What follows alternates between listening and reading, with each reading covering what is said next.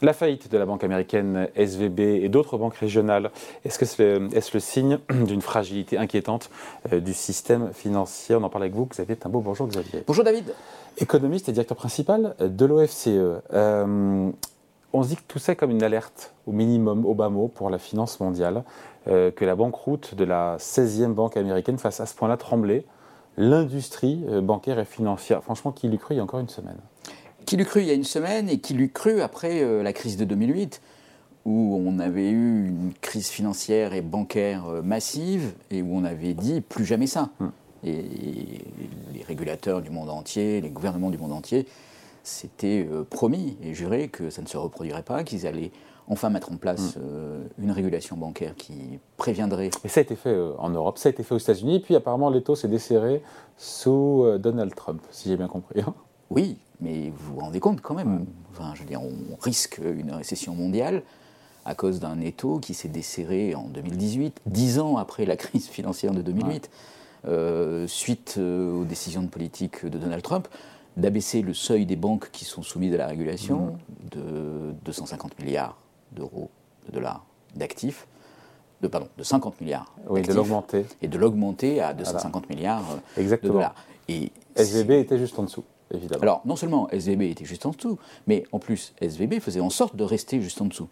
Et donc, euh, dans cette activité très risquée que SVB faisait, dans une période. Enfin, très risquée, très risquée. En quoi cette activité très risquée? Ils avaient comme clients des, euh, des boîtes de la tech qui, déposaient, qui avaient déposé leur argent. Euh, l'argent est investi sur des bancs du Trésor américain. Il n'y a pas eu vraiment d'activité risquée, enfin, sauf si mal compris. Alors, bah, si, quand même. Le problème, c'est quand tout le monde veut récupérer son argent. Vous savez que n'importe quelle banque est mieux capitalisée. Si tous les clients veulent récupérer leur argent, la banque, elle tombe, c'est une question de confiance. Mais hein. quel est le modèle d'affaires de SVB Le modèle d'affaires de SVB, c'est d'être une banque qui finance des startups. Et qu'est-ce qui se passe quand on finance des startups bah, On fournit des prêts bancaires. Hmm. On est l'intermédiaire euh, auprès de, de, VC, de venture capitalistes, euh, qui apportent des fonds. Et puis, qu'est-ce qu'on donne, qu'est-ce qu'on demande comme contrepartie à ces clients, ces fameuses startups? Bah, C'est de garder l'argent sur les comptes euh, mm. de, la, de la banque en question.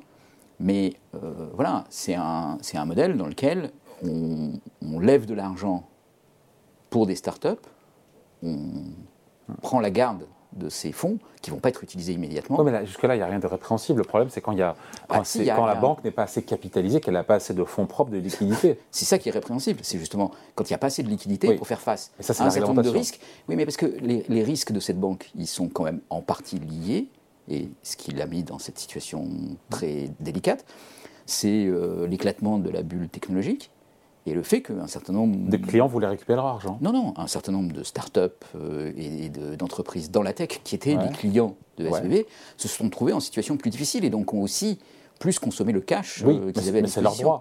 Mais c'est leur droit. Mais c'est tout à fait leur droit. Mais ça veut dire que SVB était exposé à ce risque. Oui dans un secteur technologique. Oui, sans avoir en face, et on revient à la régulation, et toute la question c'est de savoir si cette régulation bancaire américaine, est-ce qu'elle est, encore défaillante aujourd'hui? Il faut des règles plus strictes, C'est pas, pas juste les taux d'intérêt ont augmenté, et ça n'a pas aidé. Ça n'a évidemment pas aidé, mais c'est pas parce que les taux d'intérêt ont augmenté que SVB se retrouve en faillite. Le modèle euh, intrinsèquement de SVB, c'est la tech, et quand la tech s'est retrouvée dans une situation difficile, eh ben, SVB était moins, beaucoup moins confortable. Les boîtes ont demandé à récupérer leur cash. SVB a voulu revendre son portefeuille d'obligations qui avait investi une partie de cet argent dans des bons du Trésor américain qui ne sont pas risqués, pardon, mais sauf qu'il y a eu des hausses de taux. Donc, il dit hausses de taux dit baisse de la valeur des actifs. Et donc là, et eh donc ben, là, bank run, euh, et évidemment euh, faillite potentielle de cette banque, euh, retrait de 50 milliards de dollars tout de même de dépôt, et la banque se retrouve après avoir vendu ses actifs avec un cash à moins un milliard. Et un cash à moins un milliard, euh, ça veut dire. Euh, et des fonds propres à moins un milliard, ça veut dire faillite. Joe Biden nous dit que le système bancaire américain est sûr. Et pourtant, on ne sait pas trop si cette faillite de SVB, euh, est-ce que ça, sera, ça restera limité? Manifestement oui, ou d'autres incendies sont à redouter, il y a ce risque de contagion. Est-ce qu'elles vont réussir, les autorités, à, à rétablir la confiance qui est le maître mot? Alors, rétablir la confiance, c'est évidemment ce qu'il faut faire. Euh, Joe Biden ne peut pas dire autre chose que le système bancaire est sûr. Mm. C'est-à-dire que s'il disait le système bancaire n'est pas sûr, mm. euh, là, ça enclencherait une panique euh, XXL. Et le simple fait qu'ils disent le système bancaire est sûr, en fait, ça suggère plutôt qu'il pourrait y avoir un doute sur ce système bancaire et qu'on va mm. attendre plus que des déclarations, on va attendre aussi un certain nombre de mesures d'urgence. Les autorités, les autorités qui d'ailleurs ont dit il n'y a plus de plafond de garantie des dépôts qui était 250 000 dollars, les, les, clients de ces banques-là pourront récupérer tout leur argent. Soit en passant, c'est s'asseoir sur des règles au départ qui, étaient, qui ont été dictées. C'est s'asseoir sur les règles au départ qui ont été dictées, c'est payer la, relâche de la contrainte de régulation très chère. Euh, bon, pour la bonne cause, pour éviter encore une fois la contagion et évidemment l'effondrement de toutes les banques. Hein. Évidemment la contagion, et, là l'événement qui a été important, c'est quand il y a une deuxième banque régionale euh, qui s'est elle-même retrouvée euh, en, faillite, parce que bah, on passe d'un événement isolé à une séquence d'événements. Et, donc là, on peut avoir une panique bancaire. Mais ça marche ou pas, donc, cette restauration de la, de la confiance euh, Alors, ça marche. Qui est l'objet numéro un des autorités américaines, ça on l'a compris. Est-ce que ça marche ou pas? On a d'autres banques américaines qui dévissent. La Californian First Republic qui perd 70% en bourse, la Western Alliance. Euh, on se dit quoi? On se dit que ça marche ou ça marche on pas On se dit que toutes les banques qui sont en dessous du seuil de 250 milliards de dollars sont, suspectes aujourd'hui d'actifs. Elles sont suspectes. Et donc, euh, toutes ces banques aujourd'hui dévissent. ensuite, le fait qu'elles dévissent ne veut pas dire que ces banques vont être précipitées dans la faillite. Ce qui compte pour elles, c'est qu'il n'y ait pas de retrait des dépôts et qu'elles ne soient pas obligées de liquider leur portefeuille et d'encaisser des pertes par rapport à des prix de marché et à des, ventes en panique. La Fed, pardon, je coupe, qui a refinancé les portefeuilles obligataires à leur valeur initiale et pas à leur valeur de marché. Et ça, c'est très important parce que ça, c'est un moyen de, ne pas transformer une crise de liquidité en défaillite. Permettre à ces banques de liquider, liquider, leurs actifs de façon à faire face aux exigences de Et la paume, c'est pour la Fed. Hein. Et la bah pour la Fed. Alors, en, 2008, bah, quand même, ce qui a été montré, c'est que euh, le, soutien à la liquidité apporté par la Réserve fédérale, qui était considérable, au final a été euh, mm. avec un gain positif. C'est-à-dire que les actifs qui ont été pris ont été gardés par la Fed et puis ils ont retrouvé une valeur hmm. euh, ensuite. Et puis il faut les porter jusqu'au jusqu'au terme. Dans Mais il faut les porter jusqu'au terme et c'est ce qu'a fait la Fed et donc elle a réussi à gagner de l'argent. Donc la, pomme n'est pas forcément énorme pour euh, les autorités de régulation, mais par contre l'enjeu il est considérable. C'est-à-dire que si on ne prend pas ces mesures pour éteindre l'incendie immédiatement, voilà, il va se répandre comme une traînée de poudre hmm. et, avec des conséquences qui peuvent être graves. Hmm. C'est comme là aussi pardon, la remontée des taux d'intérêt pour de bonnes raisons d'inflation à marche forcée de la Fed et des banques centrales qui a quand même aussi mis euh, le feu aux poudres et qui a fragilisé tous les acteurs financiers qui ont des obligations en portefeuille et qui doivent tout d'un coup se retrouver à les liquider parce qu'il y a des, clients qui demandent à récupérer leurs dépôts. Exactement. Et en plus, cette hausse de taux d'intérêt a été particulièrement brutale. C'est-à-dire qu'on n'a jamais vu une hausse aussi forte pendant un temps aussi court. Donc en termes de vitesse d'augmentation des taux d'intérêt, euh, on a atteint des records.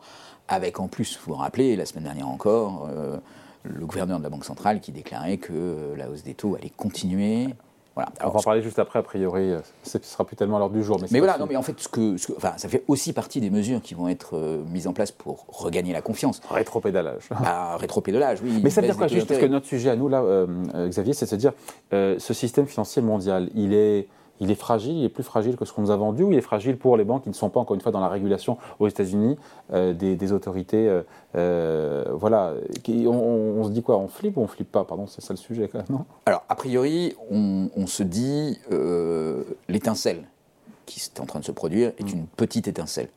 La, la perte de SVB, c'est 1 milliard de dollars. 1 milliard de dollars, Très honnêtement, à l'échelle du système bancaire euh, des pays Qui a perdu 465 milliards de dollars de capitalisation boursière depuis le début de l'affaire, quand même. Hein. Oui, mais ça, c'est une capitalisation boursière. Donc, mais si on regarde euh, la perte euh, que SVB va transmettre aux autres acteurs du système financier, c'est gérable.